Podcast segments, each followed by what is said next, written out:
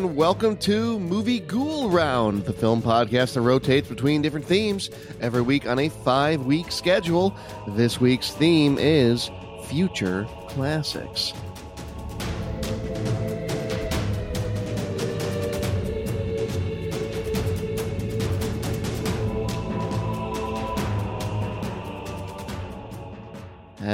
Everybody. Joining me for the third episode of the season for Movie Ghoul Round 2022. Nicole Davis, how are you? Good. I'm excited to talk about this barrel of laughs and good fun and lightheartedness. It's just a poignant family drama that everyone can enjoy. Bring the grandparents. Uh, David Luzader, you were subjected to a movie you really didn't want to see. How are you?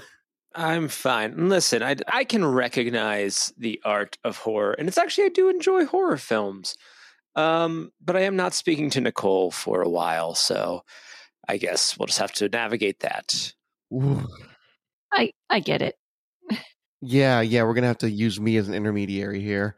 Well, uh, movie ghoul round is is well underway. Before we do proceed and talk about this movie, I do want to announce next week's movie. If you'd like to follow along and keep the spooky season rolling with us, uh, it is an around the world pick next week. It is my pick. Weirdly enough, I was thinking about the other day. We ran into the exact same cadence as last movie go round, our movie ghoul round, because we all picked the same themes last year. So we just so happened to fall into that. So, in any case, I picked an around the world film, and we are going to be watching a film from. I'm trying to remember where Guatemala, I think. Guatemala, that's right. Um, and it's Ya Llorona. It is the La Llorona came out in 2019. That is the good one, not the curse, which is the one that came out as part of the Conjuring series. So be sure to check it out came out in 2019. There's a Guatemalan film. It is really cool and uh, and scary in its own way. But this movie is scary in a lot of ways. Uh, Hereditary came out in 2018 when the matriarch of the Graham family passes away. Her daughter and grandchildren begin to unravel cryptic and increasingly terrifying secrets about their ancestry, trying to outrun the sinister fate they have inherited. So, Nicole. Yeah future classic. Give us the quick pitch on Hereditary. I know this is widely regarded as a masterpiece, but your opinion, go. oh, it's a masterpiece. Um, basically, it's just number one. Ari Aster is an incredible craftsman when it comes to making his films. He's right. in perfect control of the shots, the script gets great actors, great performances. And this story, we'll get into it as one of our topics, but it's even if there was no nothing occult in it, I think it would still qualify as a horror movie because of the family dynamics and what goes on in this film. But it is so beautifully shot. It really builds this atmosphere of dread throughout ending in a climax that is wild and loud, to say the uh, least. yeah, right. uh, compared to the rest of the film, and I remember leaving the theater feeling sort of uh, blasted.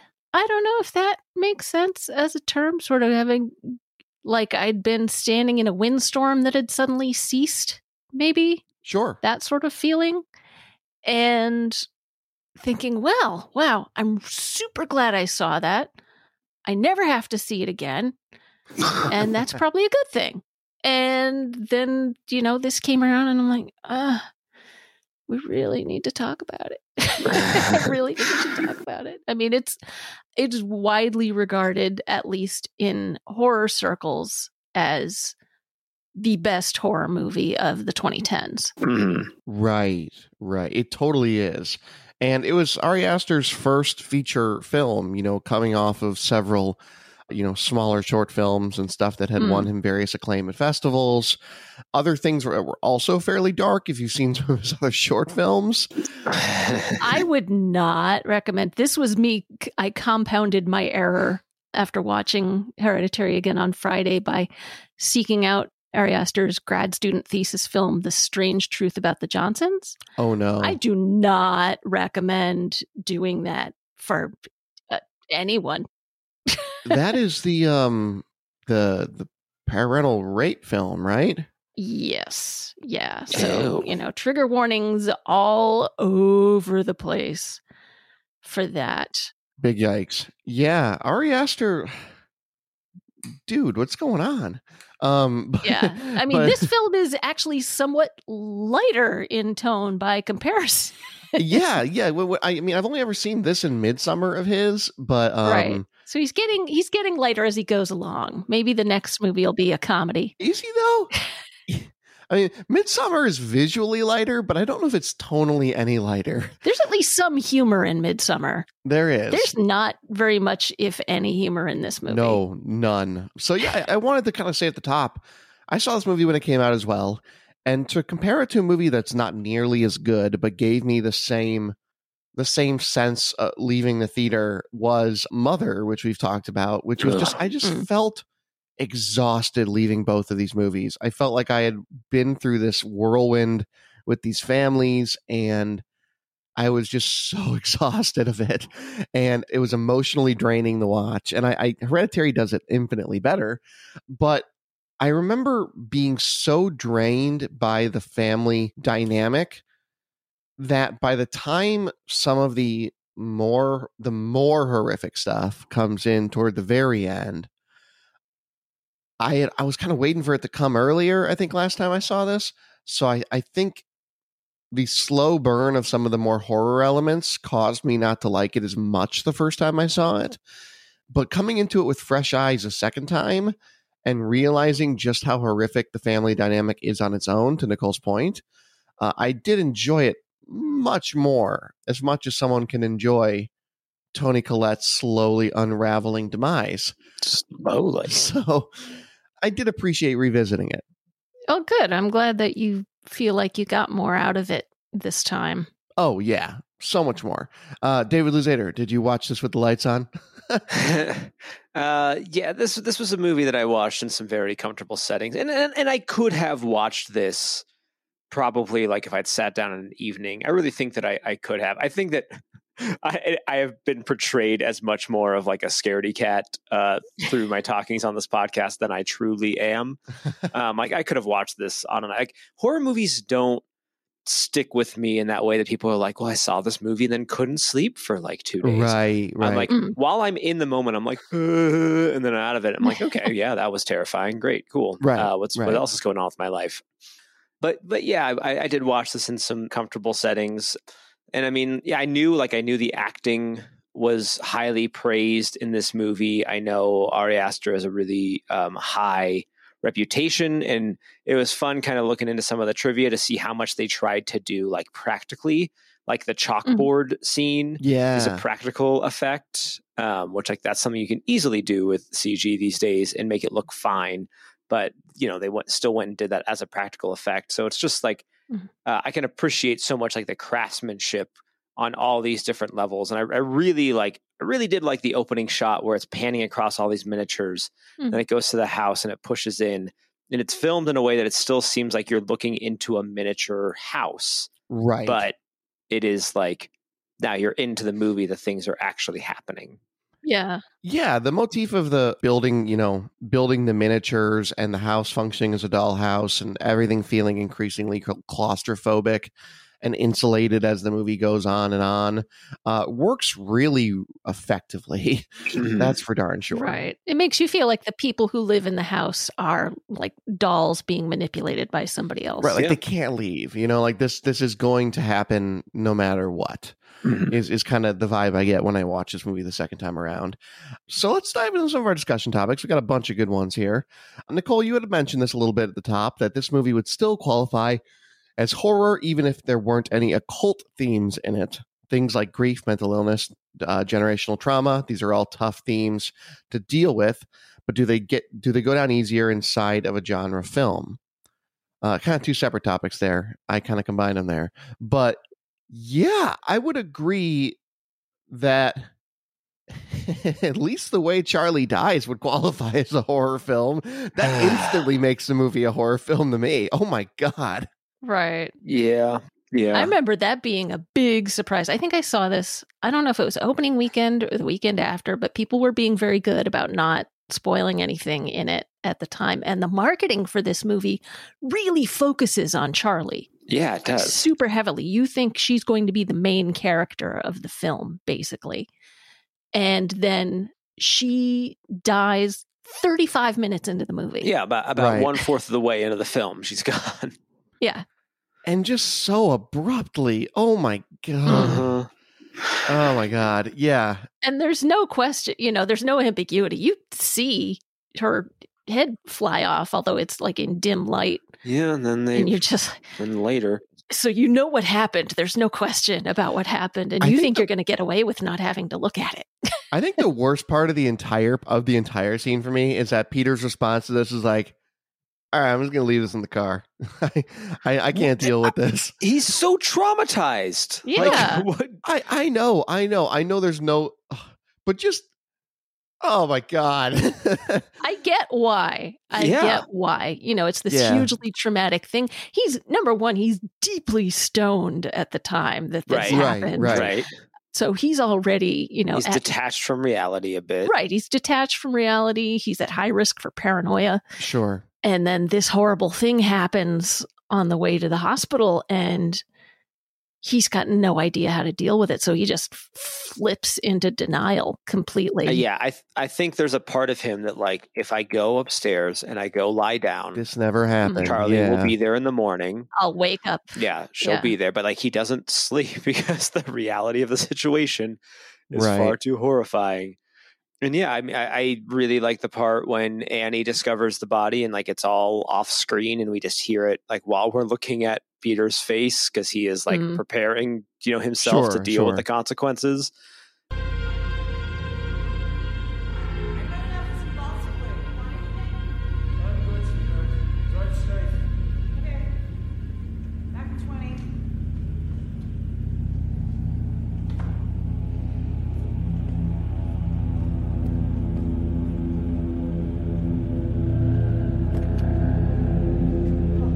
Thought, I thought that part was really well done. I didn't need them to then cut to Charlie's head on the side of the road. Uh, that was extremely unnecessary, in my opinion.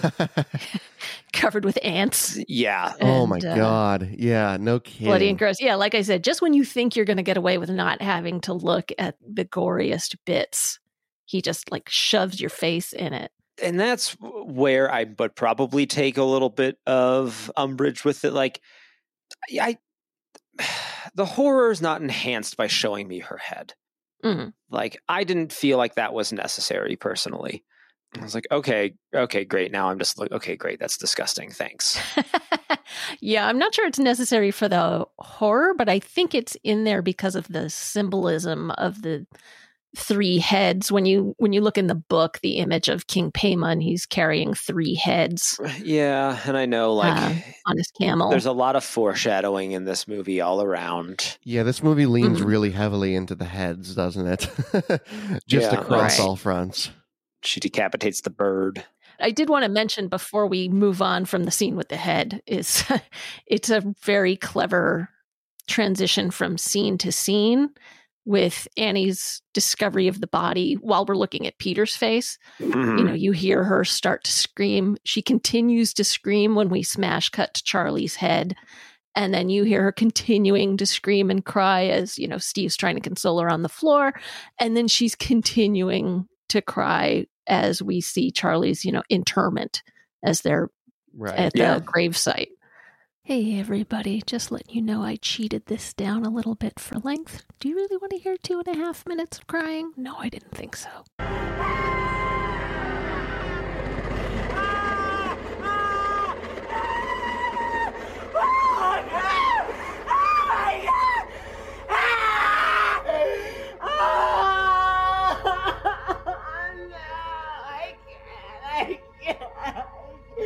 And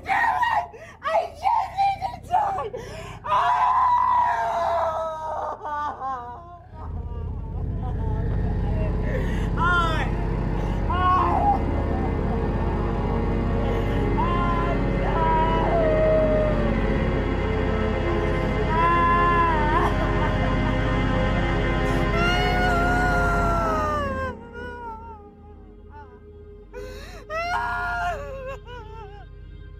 It just that piece of sound design carries you through all these transitions and just lets you know that this is an like an unending nightmare for Annie. Right. Yeah. Time is passing and it's not getting better for her. Right. And Toni Yeah. Collette kills it in terms of traumatized daughter slash mother that is dealing with just a lot of shit right now. I mean, when mm-hmm. when he wrote this film, Toni Collette was the first person they delivered the script to, and she signed on right away with it. And Toni Collette, to further praising Ari Aster, said he was the most prepared director she's ever worked with. Really? Yeah. I would totally buy that. This is the kind of movie that makes you feel like this man had everything plotted out Mhm. down to the minutia of every scene. Right. Well, in some ways he had to, especially with the uh, the physical design because they had to get everything to the miniaturist so that he could build the miniatures to match everything that was going to be in the movie. Right, right. But but going back to the original topic there, I, I do agree with you, Nicole, that I think there are a lot of horror elements even without the occult themes or even without some of the more grotesque sections of the film. There was this really interesting study that was done about a year ago where what they did was they took 2500 people and they had them watch 10 different scary films that are l- regarded largely by by the community to be some of the scariest films ever made and they had them track their heart rates through these films. And what they discovered was that by this barometer hereditary is the scariest movie of all time that their heart rates throughout the film averaged at 115 bpm which is the highest of anything that was watched and it was noted by by survey respondents that even though there aren't too many explicitly terrifying moments in the movie the pervasively sinister and dark atmosphere of the film proved enough to make hairs stand up throughout and just just for because it's interesting uh this was then followed by saw the babadook insidious a quiet place the descent us it the conjuring 2 and the exorcist Uh, now that kind of surprises me a little bit. No, I don't know, Th- because a quiet place, at least in the theater, was an ext- one of the most tense theater experiences I've ever Yeah. had. That yeah i would agree with That's that That's kind of an odd qualify. I mean, I guess if you're like just tense, I guess that's horror. Like tense and gripping the seat and wondering what's going to happen next. Like, I think we're entering this phase in horror where tension is sort of the the horror, right? Like jump scares were in vogue for a while. Now it's just like how uncomfortable can you feel as an audience member uh, Right. before something happens? right. Yeah. Yeah. I am glad that jump scares are going out of vogue, though. I know we talked about that last Oh, week too. with with Doctor Sleep. Something I plan on watching this evening or tomorrow is, you know, we've talked a little bit about already some of the practical effects in this film, and that's the other thing I'm glad that horror is starting to lean really heavily into recently, which is they're getting into a lot of practical effects again. That seems to be a trend across the board. Um, I don't know what spurred that. I mean, I know that around the time that the sequel trilogy got released, they leaned really heavily into a lot of practical effects because of the backlash from the prequels and Star Wars. And it seems like ever since then, people have just been working more with practical effects. But apparently, Hulu's new Hellraiser, their their reboot of Hellraiser, Oh yeah, is phenomenal. Everyone says it's amazing and that the practical effects are unbelievable and that it is a complete travesty that this thing is not in theaters. So, uh, shout out to that this hol- this Halloween season if you want to watch that. I'm going to check it out this week. Nice. I'm going to be watching Werewolf by Night and and seeing if they actually can pull off the classic looking horror movie thing in an effective way or if it's going to feel gimmicky the whole time. Oh yeah, I need to check that out. It's an MCU little Marvel horror short that I'm Right. very excited about. Oh. But it's got uh, Gabriel. Oh, what's his name? Anyway, continue. Sorry. so back to MCU to grief, mental illness, and generational trauma. All things that the MCU deals with in spades. Iron Man 3. Right. This movie's got so much of it. Yeah, I'm just saying that this is horror because there are other movies you can see that talk about, you know, grief and mental illness and generational trauma. You know, you could watch Ordinary People, but you would never call it a horror movie. But it deals with some of the same themes in a really heavy way, also. And I'm just, yeah. I would have thought horror in general, it tends to be a really handy vehicle for people to use to process trauma. You know, that Right. talks about trauma in a largely symbolic way. And I think that's why a lot of people like it. It's, you know, it's cathartic to watch a horror film. You, you know, work through these feelings and you also can just sit back and say, "Ha! Wow! Well, at least my life's better than that guy's." You know, that guy just l- lost both hands and turned into a demon. You know, that's something like that. right, But- right. But yeah, I, I don't know. Maybe I didn't phrase it well by saying, "Does it go down easier?" I think more people will consume it if you package it inside a genre film like horror or science fiction. Absolutely. Well, and I and I think too, you'll have people of go. I think like you're saying, like goes down easier. Like if it's just about the trauma and the horror of losing a child and and having to deal with not uh, owning up to the things that you have done in your life, like just as a drama, people be like, "Oh, it is hard to watch." And a horror movie is like, "Oh, it's hard to watch," and I was scared the whole time. Like that's like a totally different selling point versus Hmm. just like a really hard drama where it's like nobody is taking responsibility for their actions and this child is dead. Right. Right. I'm, I think I think that's the case for any difficult theme in a film. I mean, yes, there is a place for for films that don't package it in something else and just are excellent dramas or whatever. But like I even think about children's films like Inside Out is a fun way to deal with depression and anger and all these emotions that kids can feel and and what they mean and like Pixar did an amazing job packaging that into something that was digestible and and fun. Right. so I, th- I think that, that that goes the same for for horror. Mhm. Well, and I think it just reminds me of like the fact, you know, Grimm's fairy tales, you know, did not start as these children's stories. They were these moral lessons packaged into something else. I think that's just something innately human as us about storytellers of like it's about this, but we're telling it this way. Right. Or the best stories, I guess. Follow up question: Mhm. Were either of Annie's parents or her brother actually mentally ill, or was their behavior all directly tied to Ellen Leigh's cult activities? Mm. Mm. Yeah, this is my question. You know, is it really generational mental illness? She didn't have an easy life. She had DID, which became extreme at the end, and dementia. And my father died when I was a baby from starvation um, because he had psychotic depression.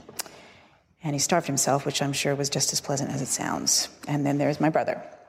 My older brother had schizophrenia. And when he was 16, he hanged himself in my mother's bedroom. And of course, his suicide note went her, accusing her of putting people inside him. And the first time you watch this movie, you're like, oh, yeah, that sounds like classic schizophrenic sort of thing. Mhm. But then But it's literally what she's doing. Or at least, if not a person, she's literally trying to put, you know, this demon into his body.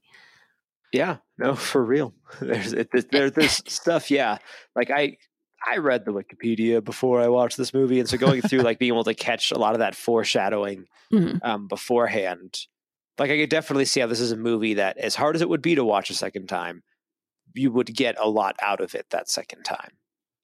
Yeah, definitely. There were things I didn't even notice the first time. I didn't notice a lot of the um tricks with the light, where the light sort of leads your focus to look at something in particular. Mhm. And the words, on, I didn't know what the words on the walls meant.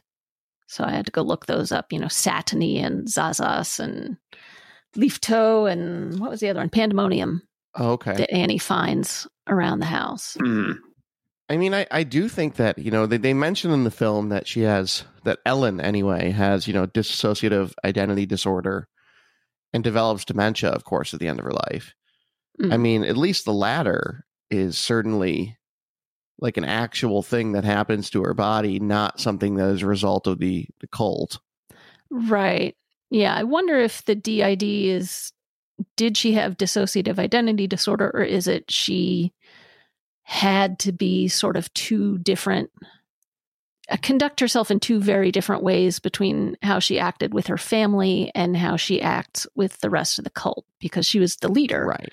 and that requires a lot of charisma and influence and annie was saying in the in her eulogy that sometimes you know when you were getting along uh, she could be the sweetest warmest person in the world Right. Mhm. Yeah, I don't. I mean, I don't. I don't know. I, I, I, I truly don't know what. Well, I, I, I think that the film, my personal opinion, because I don't think the film alludes to any way either heavily, is that yes, these people are still inflicted with forms of mental illness Hmm. because they show, you know, a lot of the telltale signs and characteristics of the various forms of mental illness that that plague them. I would agree with that. Mhm. It is exasperated, in my opinion, by the fact that there is an underlying current of dread and and deceit in this family, and no one knows that Ellen is literally grooming her grandson to, you know, become uh, the king of whatever. I can't remember what the actual phrase is. What is it? The uh Uh, he's one of the eight kings of hell, supposedly. Uh, Paimon. He's a follower of Lucifer. So yeah, it, it- all that seems to exasperate mental illness, absolutely. But but at least in my opinion, I think there's still everyone in this family could really benefit from a therapist as, Oh yeah, and, a, and a psychiatrist, as David put in our docket. Uh, it's just that while I'm watching, I'm like, will somebody please go to therapy? Will somebody, will this family sit down with a therapist for 20 minutes? I know it's not going to fix their problems. right. The, the dinner scene, especially, Mm. when Peter is like trying to push, he's trying to get her to blame him for Charlie's death because he blames himself. And he's like trying to push her to get to say it. And she like won't. And I'm like, like ha- a therapist should be here right now. This should be happening in a therapist's office, not Steve, who's just like, all right, we're going to stop talking about this right now. Like what? I mean, why would I want to say something so I could watch you sneer at me? Sneer at you? I don't ever sneer at you. Oh, sweetie, you don't have to. You get your point across. Okay, so fine, then say what you want to say then. Peter. I don't want to say anything. I've tried saying Okay, so things. try again. Release yourself. Oh, release you, you mean? Yeah, fine. Release me. Just say it. Just fucking say it. Don't you swear at me, you little shit! Don't you ever raise your voice at me! I am your mother! Uh, Yeah, like it's like, come on, guys. Like structured conversation would go such a far away for all of you. I got the impression. It, I think Steve is a therapist. It's Is just you're not supposed to be the Right. therapist for your own family. He's Oh. trying to get everybody to go see Doctor Mason. Right. Oh yeah, Uh-huh. he's a psychiatrist. Uh, Yeah. He's just yeah, but he's too close to the situation, right? Like, I mean, he's Right. hurting too. Like Yeah, he's of in his own pain over what happened. I know- oh God, poor. I was just thinking the second time I watched them, like, geez, poor Steve. Steve Nobody's helping Steve. Nobody's And- supporting Steve. and Steve is just trying to keep this family going. Like Yeah, Right. He's just trying to make this house a home after everything that's that's happening. He's just getting he's completely powerless to the entire situation. He can't do anything uh, to to to beneficially or adversely affect it. It's just going to be inflicted upon him. Yeah, and like he's trying to, he's like, you know, just sign up for the the SAT thing. Like he is just d- doing what he can to like keep things normal, right? He's like making dinner while Annie is uh, processing the trauma. Like he is just trying to keep the day to day happening, which is very admirable given everything that's happening. Yeah. Does he have the worst fate of all, or does he get off easy? As long as we're talking about Steve. I don't know. Being burned alive, it seems like seems like that sucks. yeah, that's bad. That is bad. That would. That I mean, would in be- that- contrast to some of the other deaths in the film, I don't know. Charlie's is like instant. So I mean, Well, she ha- she's going through anaphylactic shock for a while. oh yeah, that, yeah, that so- really sucks too. Man, every every death in this film really sucks. Uh, right. I, I, mean, don't it's know been tragic Steve. death all the way along. Yeah, it's Yeah. tragic deaths all the way down. With yeah, with with Annie's father, you know, starving himself to death, and her brother hanging himself, and then her mother dying of dementia, and then her daughter dying by decapitation. and her husband dies being burned alive. You know, it's kind of it's it's kind of no wonder she snaps. Right. Yeah. It's the least surprising thing. Right. Yeah. It's almost surprising that it doesn't happen earlier, that she isn't fully possessed earlier in the film. Yeah. Yeah, I don't know though if Steve gets off easier easier to answer your question, Nicole. It's just less psych. I mean, he still goes through psychological trauma, but he sort of get seems to get less of it than everybody else in the family. yeah. Yeah. I, I I see that. I see that. Though it did strike me again the second time I watched this, just how completely powerless he is over everything happening. Oh yeah. hmm Absolutely. So using grotesque images as horror. David, you kind of touched on this a little bit, right? Like shoving the kid's Yeah, decapitated head in your face. and I know that this is a thing that Ari Aster is been doing in his films. Like I know Nicole, I, I know you have a lot of thoughts on um, Midsommar Mhm. and the way that he uses physical deformities to show horror. And you're not, you're not the only one. I'm just using you as a, a touch point because I, I Right. remember seeing your thoughts on it, and I've heard other people talk about it in the same way, where it's yeah, just like this, like oh, isn't this really bad to look at? And uh, I don't know. I, Right. I guess for some people that works, but for me, I'm like, yeah, I don't want to look at it. That's not what I come to movies for, man. Yeah. Yeah. it's a fine line. Um, I think if it serves, if it really does serve a narrative purpose, I'm all for it. Um, there are, you know, a number of incredibly grotesque scenes in horror films that I think are fairly necessary to them. yeah, I I what think you're call, just- what you're calling out in particular, I do agree. Yeah. Um, like I, you know, and, and like I'm fine with like, oh man, that person's hand just got shoved into a blender when it's cartoony and wild. Like I'm down Right. for old '70s kind of grindhouse gore, like because that stuff's just so like, ugh, Right. versus like, oh no, that's that looks real. I don't want, I don't want that. Right. In the 70s, they took it as a challenge. You know, they're like, what's the most extreme thing we could do? And how much blood can we throw on the screen? And Yeah, how do we get this effect to work where it'll spurt directly at the camera kind Yeah, of thing? right. like, and, and I will say, like the thing, the thing is one of my favorite movies of all time. Mhm. Not just like a horror movies; it's one of my favorite movies of all time. And that's that movie is filled with grotesque images, but it's also like so otherworldly that it's like totally different. Did either of you ever end up seeing The Northman? No, No, not yet. Oh my god, it might have to come around as a new tattoo. Hint, hint. So, yeah, The Northman, when me and my wife left it, she found the movie incredibly distressing. And I, I've reached a point of desensitization for sure. Like, there are very few things in film that seem to distress me anymore, which is probably a deep psychological problem. But separate of that, The Northman. Speaking of therapy, Right. I need to go to therapy about the media I've consumed, quite honestly. As a millennial who has grown up with the internet and been exposed to pretty much everything horrific. But, you know, my internal trauma aside, uh, The Northman is horrific. It's an intense movie and it is part Shakespeare, part Norse mythology, part just we're going to shove violence in your face.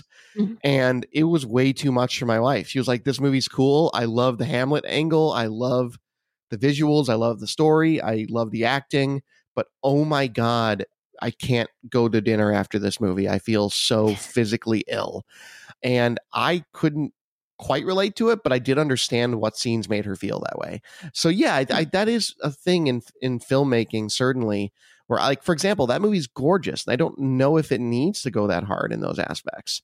So yeah, I think I think filmmakers are still kind of finding that line. I mean, that's also made by the the same dude that made like the Vavitch and stuff. So I refuse to call it the witch. That font is stupid. I also always call it the Vavitch every time I see it. The Vavitch. So well, right. uh, like in this movie, how closely do we need to look at Ellen's blackened, maggot riddled body? You know, right. Yeah. do we need those loving close ups? Yeah, no. I do love how Ellen is not credited in the credits. And Ari Aster would just go and talk about how she's like, oh, yeah, she's the sweetest person in the world. She's just like everyone's grandma. Everyone loves her. But they didn't even credit her in the film. And I was trying to find out why he would have done that. I don't know if it was just to like pick a random woman that most people wouldn't recognize to make the character more ominous and not even give a name to the face. I don't know. Well, I mean, she doesn't do any actual acting, really, other than make particular faces for photographs that we see. Correct. Mhm. So I don't know. Maybe it's a SAG thing that they couldn't give her credit or something. Hey, hey, this woman's been in many Law and Order, so she is she is qualified. Yeah, maybe because she it, like doesn't actually appear on film or like isn't in a speaking role. Yeah, I Hmm. don't know. You know, there's uh, there's a lot of really crazy rules about how all that works that I don't really understand because I'm not in it. Yeah. Oh wow, she's also in Old. Okay. I never saw Old, but I feel like I would hate it. So I did not see Old either. Alex Wolff is also in Old, apparently. Mm. I just feel like Old is a movie designed for me to hate. I just feel like uh, if you I could suspect you would from what I've heard. If you could just tailor make a movie for me to hate, it would be like half of M Night Shyamalan's recent movies. So, all right. Um, speaking of horror, so let's let's talk about some other stuff here. Um, a lot of clever scene transitions with match cuts or or links scenes linked through a single piece of sound design to carry through, such as the crying that you mentioned earlier, Nicole. Uh, Mhm. Mhm. Yeah, Ari Aster. I would love to see him do something beyond even horror at some point because I think he's so talented, and I want more people to be exposed to his style. But I think he's just so good at horror that he's just going to stay there. Well, Yeah. I don't know. But I mean, I just love there's at least twice in this movie there's a slam cut from either day to night or night to day Yeah, where it's just the same shot of the outside and it's like someone flicked like someone turned off the sun with a light switch kind of thing where it goes from f- full dark to full light or vice versa. So, and it's just such a clever way of showing the passage of time while still keeping the continuity of feeling. Mhm. absolutely, Yeah. absolutely. Well, let's get into some of the meat of why this film is considered controversial in some ways. There are ways in which this film could be read as transphobic and ableist that we shouldn't gloss over as we're spending lots of time praising it. Nicole, why don't you take it away in terms of, you know, what what these communities largely take umbrage with? Well, I mean, the Ari Aster in both of his major movies now have used children, or at least the images of children with disabilities, as to magnify what's going on or to make you feel more uneasy in the film. Um, Millicent Shapiro, who plays Charlie, has cleidocranial dysplasia, which is the same condition that uh, Gaten Matarazzo from Stranger Things has with the lack of collarbones and the Mm-hmm. unusual teeth and other various skeletal issues. And I suspect that she was cast partly because she looks a little unusual. I don't find her appearance upsetting, but it is mm-hmm. slightly unusual. Yeah. And I think that's sort of thrown in to be like, hey, isn't this kid extra weird? And I especially don't like it. Like after seeing the behind the scenes stuff where they interview Millie Shapiro, she is the. It's kind of funny how she's this sweet, bubbly, uh, excited girl who super loves acting and thought it was shooting that scene where she's hanging out the car window was the best thing in the world because she got to Oh. do her own stunt and they had her like harnessed into the car. So she said, you know, I got to stick my head out the window and we were going like 30 miles an hour. It was great. Oh, it was like being on a roller coaster. as long as she had a good time, you know? She did. She, it was very clear she had a good time shooting this film, but I wish Ari Aster would stop using that as a crutch Mhm. to sort of amp up the horror in his movies. You know, there's a the kid in Midsommar is supposed to look like he's been the product of inbreeding for generations. Mhm. Uh, he has facial differences, and I I want Ari Aster to stop doing that because he's such a good filmmaker. He doesn't need to do it. It's not necessary to add anything to the vibe. He's able to pull it off without that, Agreed. and I wish he would stop.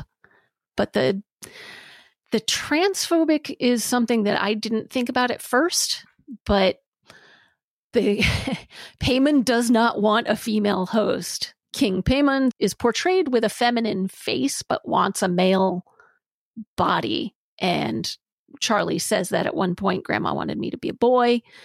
Annie thinks she means just, you know, well, I was a tomboy and this, that, and the other, but it, no, really wants a male body. And it's like the reason I would call that kind of transphobic is just that trans people are working to have it respected that they do not feel like the physical gender they were born with and it doesn't help to have that advocacy coming from a demon that's trying to possess somebody. Right. Interesting. to have that seen as demonic, I mean, that's like more. It's more fuel to the fire. It's like more artillery for the more evangelical people to be like, see, see, it's demonic, wanting, you know.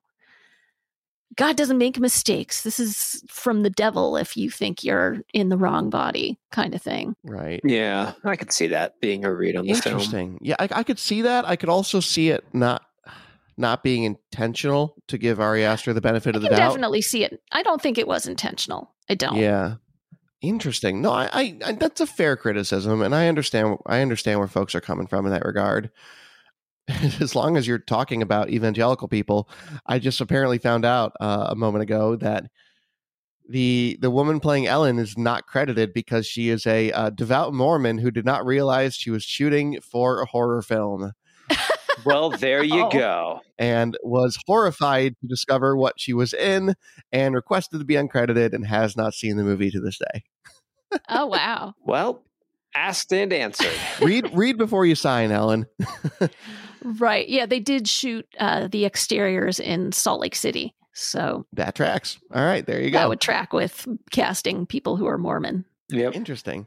Um, is there any canonical like I don't know a ton about Paimon, and you know, to my understanding, in an interview I read with Ari Aster, he noted that he specifically chose Paimon because he didn't just want it to be the devil again Mhm. because that was too easy. He wanted it to be something more nuanced.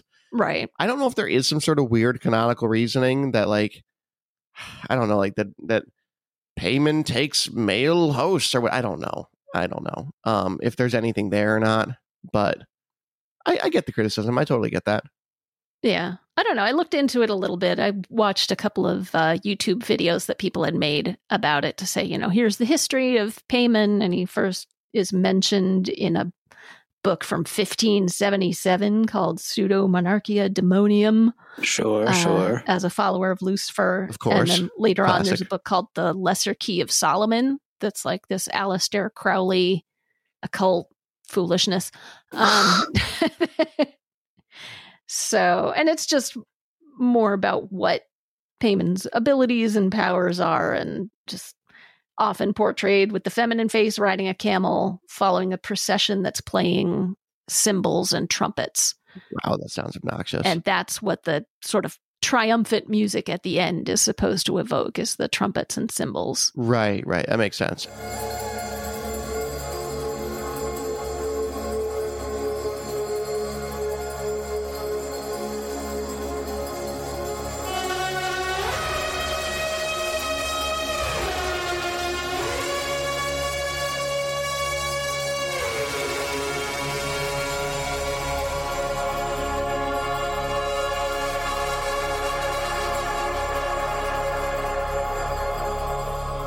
And goodness is that obnoxious way to introduce yourself at all times in your procession.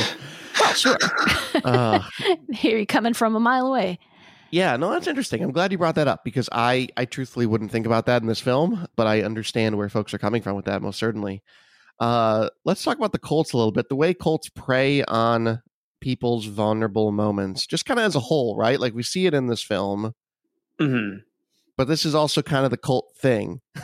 Yeah, no, I just, I just thought it was um, interesting to uh, to have that be part of it because I saw like the scene when they're in the um, the parking lot and Joan is like, "Oh my gosh!" and, like the way she's talking to her so specifically about like I had this way to talk to my my dead grandchild again. I was just like, I was like, "Oh, this is all so very orchestrated."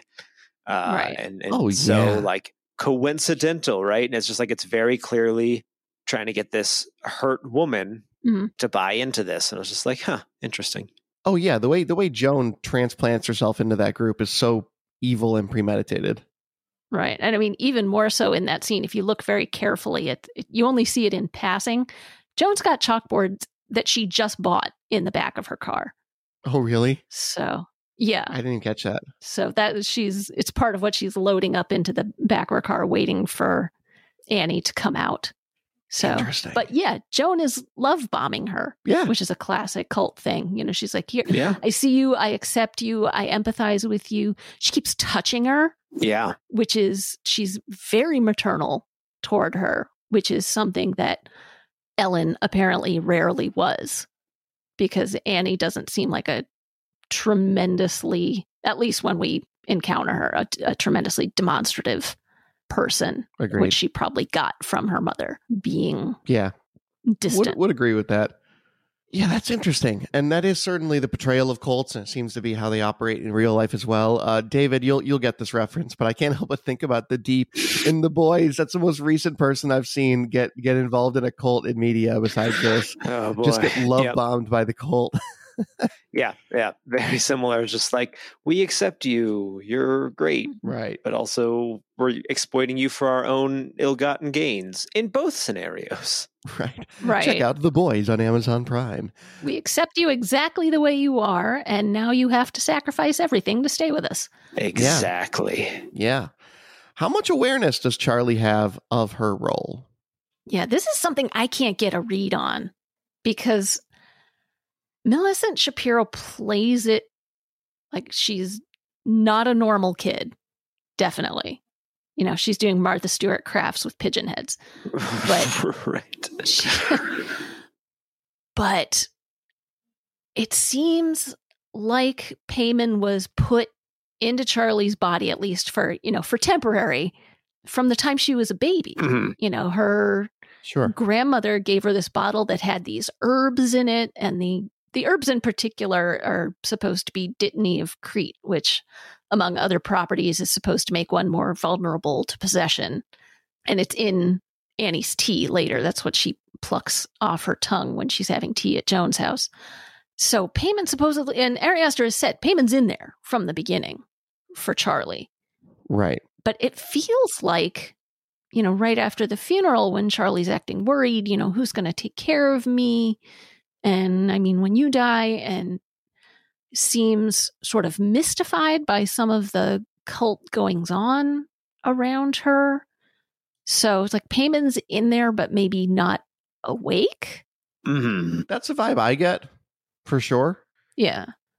I don't know because why would she be scared when she's going into anaphylactic shock if she's trying to get rid of the body hmm because earlier when her father comes up to the treehouse and says you this is how you catch pneumonia she says that's okay Right. so i don't know Interesting. Yeah, I definitely read it as like a Paimon has yet to awaken sort of thing. Mhm.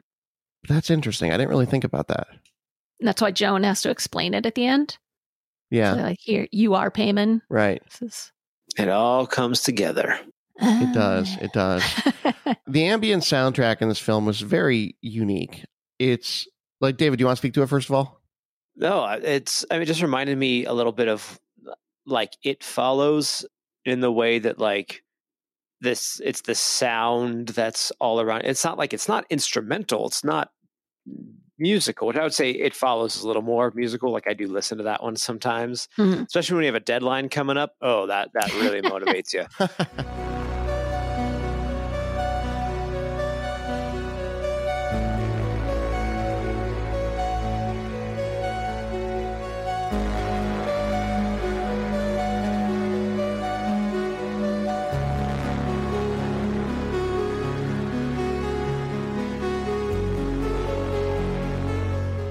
but it's it's sound and it's not always uh, like it's not like a cacophony of sound Mm. but it's not a soundtrack sort of in that traditional sense of like instrumental music right. but it is like setting the the tone of the scenes right. um, still in a way that a soundtrack should.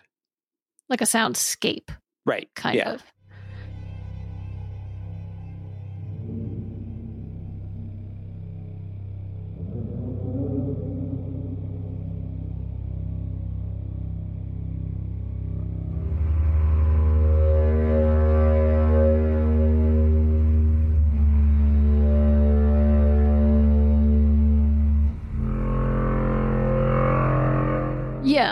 No, I, I do get that. And there are parts where there's no soundtrack where it drops out Mhm. entirely. Yeah. and you're just hearing the sound as the sounds in the house.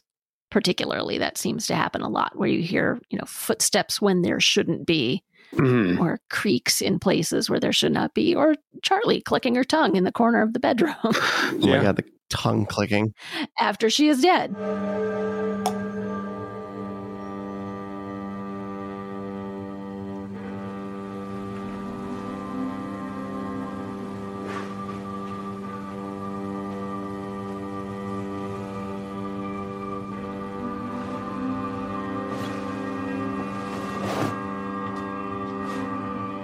Charlie?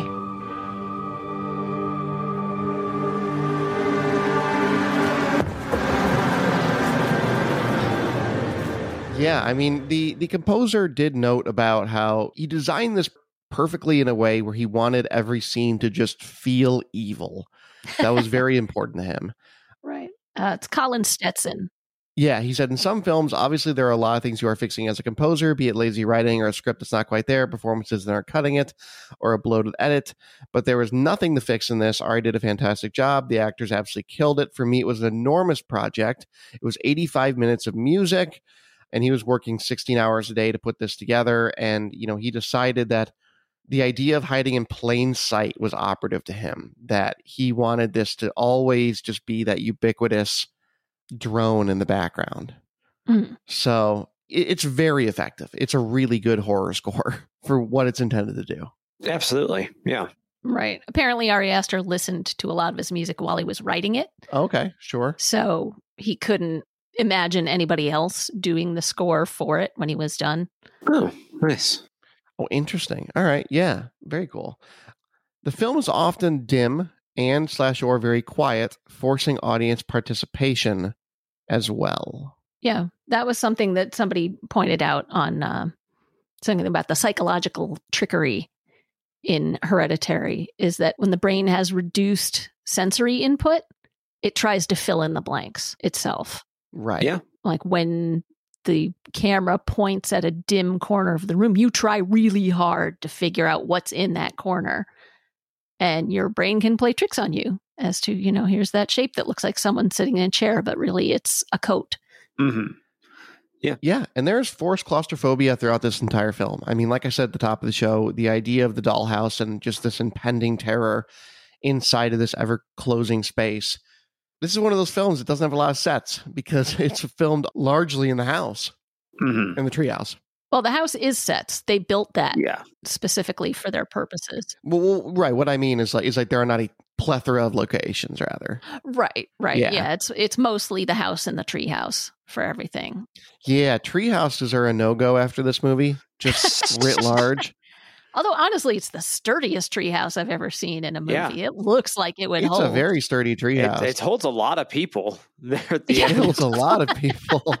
Sure Uh, does. Speaking of which, what is it with Ari Aster and naked old people? Good question, Nicole. yeah, they show up again in Midsommar. Yeah, they do. File that under Tarantino's toes. Um, I don't quite know what Ari Aster's got going here. Is it a horror crutch? Is it just because it makes people uncomfortable? I don't know. I think it's a culty, you know, pseudo religious sort of thing where you're being completely vulnerable to whatever deity you're invoking. hmm hmm Although Joan gets to wear a robe at the end, which is good. I'm glad. Did not need, Yeah. you know, I'm I'm glad she got to keep some some dignity. Right. Um, although it is really the little bit of humor I saw at the end is where Peter looks in the corner of the attic and sees the three naked people standing there, and that one woman gives him like this little wave with Yeah. her fingers, and she had waved to Charlie the exact same way earlier in the movie hmm from across the street, and it's just a quick callback. I'm just like, oh, oh goodness, okay, Yeah. Yeah. that's her. And then he, you know, he throws himself out the window. Well, yeah, that was the smartest move in the movie. But that Was let me get out of this as fast as possible. Right. Yeah, that dimness it made for a really interesting experience in the movie theater. That shot in the end where Peter wakes up, you know, he's got his nose broken, he wakes up in pain and a little disoriented, and the camera backs out so you can see the upper half of this room and it was in my audience in the theater there was this ripple of you could see people noticing fine up in the corner, the top left corner of the frame, seeing Annie up on the ceiling. Yeah. yep. You know, and I poked Brian sitting next to me. He's like, Yeah, yeah, I see it. and um, that was just fascinating. Apparently, some people don't see it at all. Really? Yeah. Huh. Which I didn't get. But I I get looking back on it why, because there are some red herrings where the camera pulls back and you expect to see something and it's it doesn't right. appear. You know, there's a shot in the mother's room of Annie looking in from the doorway and you see this mirror next to the door frame that's just this complete blank and I'm sitting there staring at that mirror waiting for a ghost to pop up in it and it doesn't happen. Right. There are times where you look into corners and nothing is there. Yeah, absolutely. So sometimes some people turned that off apparently near the end of the movie and so they didn't notice Annie up in the corner at all. Interesting. Very interesting.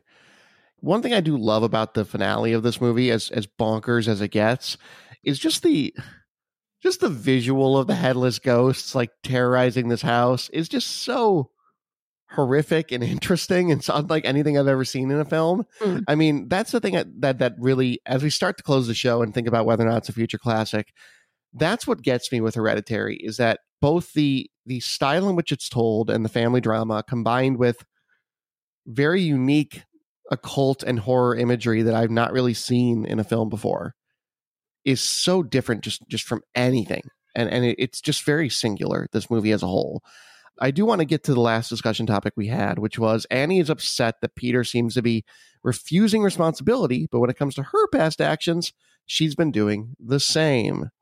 Yeah. Yeah. yeah.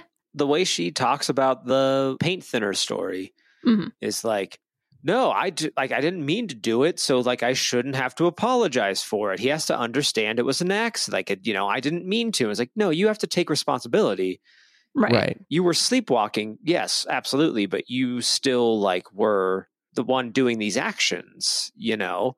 Like right. deal with that. But she's just like, no, why can't he understand that I was sleepwalking? It's like, okay, well, he maybe could if you were like, oh my God, I'm so sorry I scared you. And we're not just like, I didn't mean to do it, get over it. Right, exactly. Exactly. You know, whether or not you intend to cause harm, if you do, you need to take responsibility for it and right. apologize. Exactly. Right. So therapy, man. Be very helpful for everyone in the therapy. and she won't do it. And she's angry at Peter for not accepting responsibility for the accident.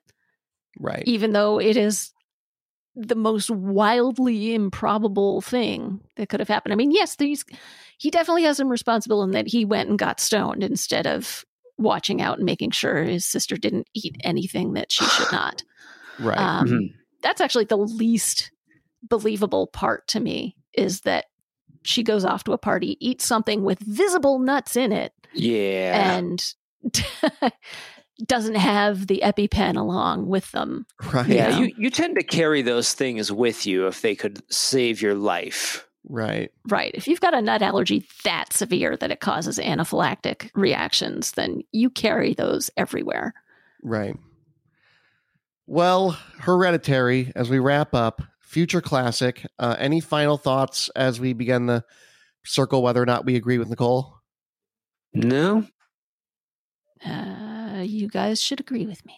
I, I do. I do. I didn't like this movie the first time I saw it, but going back and revisiting it, I do understand why people consider it to be such a masterpiece. It clicked with me a little bit more this time. And I think it's because this movie demands that level of unease from me. It was hard for me to catch that the first time around because I was just so distressed by it. But coming back into it a second time around, yeah, Ari Aster is a master of atmosphere. Mm-hmm. He's, he's a master of that slow build in tension as the movie gets increasingly intense. I, I enjoyed it. I, I would agree, Nicole. I think this is going to be something that horror fans look at for a very long time, especially as the debut of someone who is surely going to be increasingly prolific in the genre. Yeah, all weigh in. I, I would agree. I think uh, this is a movie like Ari Aster is, is a name that I was well aware with even before watching either of his movies. And I think it's easy to see why. Like he is going to have an influence on horror in a way. I think like him and Jordan Peele are two people that are having a strong influence on the genre right now, Mm. and uh, it's very easy watching this movie to see why. And in like two years, we'll kind of like get sick of people trying to do the Ari Aster thing Yeah. uh, again and again and again. But that's not that's not a mark against this movie. It's like this movie is going to clearly be so very influential in a number of ways. And yeah, I mean, like it's very suspenseful and uh, can be super terrifying. But you know, it's I think if you are interested at all in horror and gory images don't trigger anything for you, check this film out for sure. Agreed. Very much so. Well, right. Yeah, I think. Sorry, I just wanted to Yep. quickly say I, th- I think that Ari Aster, Robert Eggers, Jordan Peele are like the new maybe. um Oh, I'm blanking. The guy who just directed Doctor Sleep. Um, Mike Flanagan.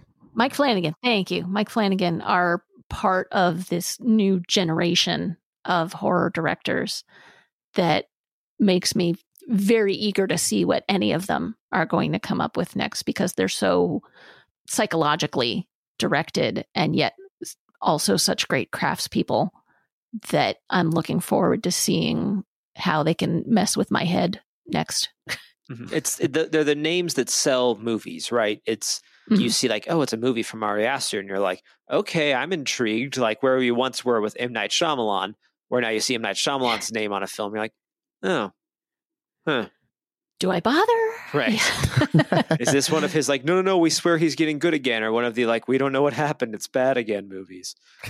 yeah. But like, yeah, is seeing this like visit or is it old? right uh like a visit you know like like you're gonna see the movies now being like from visionary director ari aster it's gonna be like hmm Yeah, for sure. Right on. Well, that wraps us for future classics of Movie Ghoul Around this year. A reminder next week we are moving on to Around the World. It's going to be the Guatemalan La Llorona. Be sure to check that out and watch with us for next week. But let's go around the horn see so we can find everybody online. Nicole, where are you at? I am on Letterboxd at Nicole underscore Davis. And you, David. davluz that's d-a-v-l-u-z twitter instagram find me there And find me on Twitter at I am Brett Stewart. Find the show social.mgrpodcast.com. We'll see you next week with Around the World.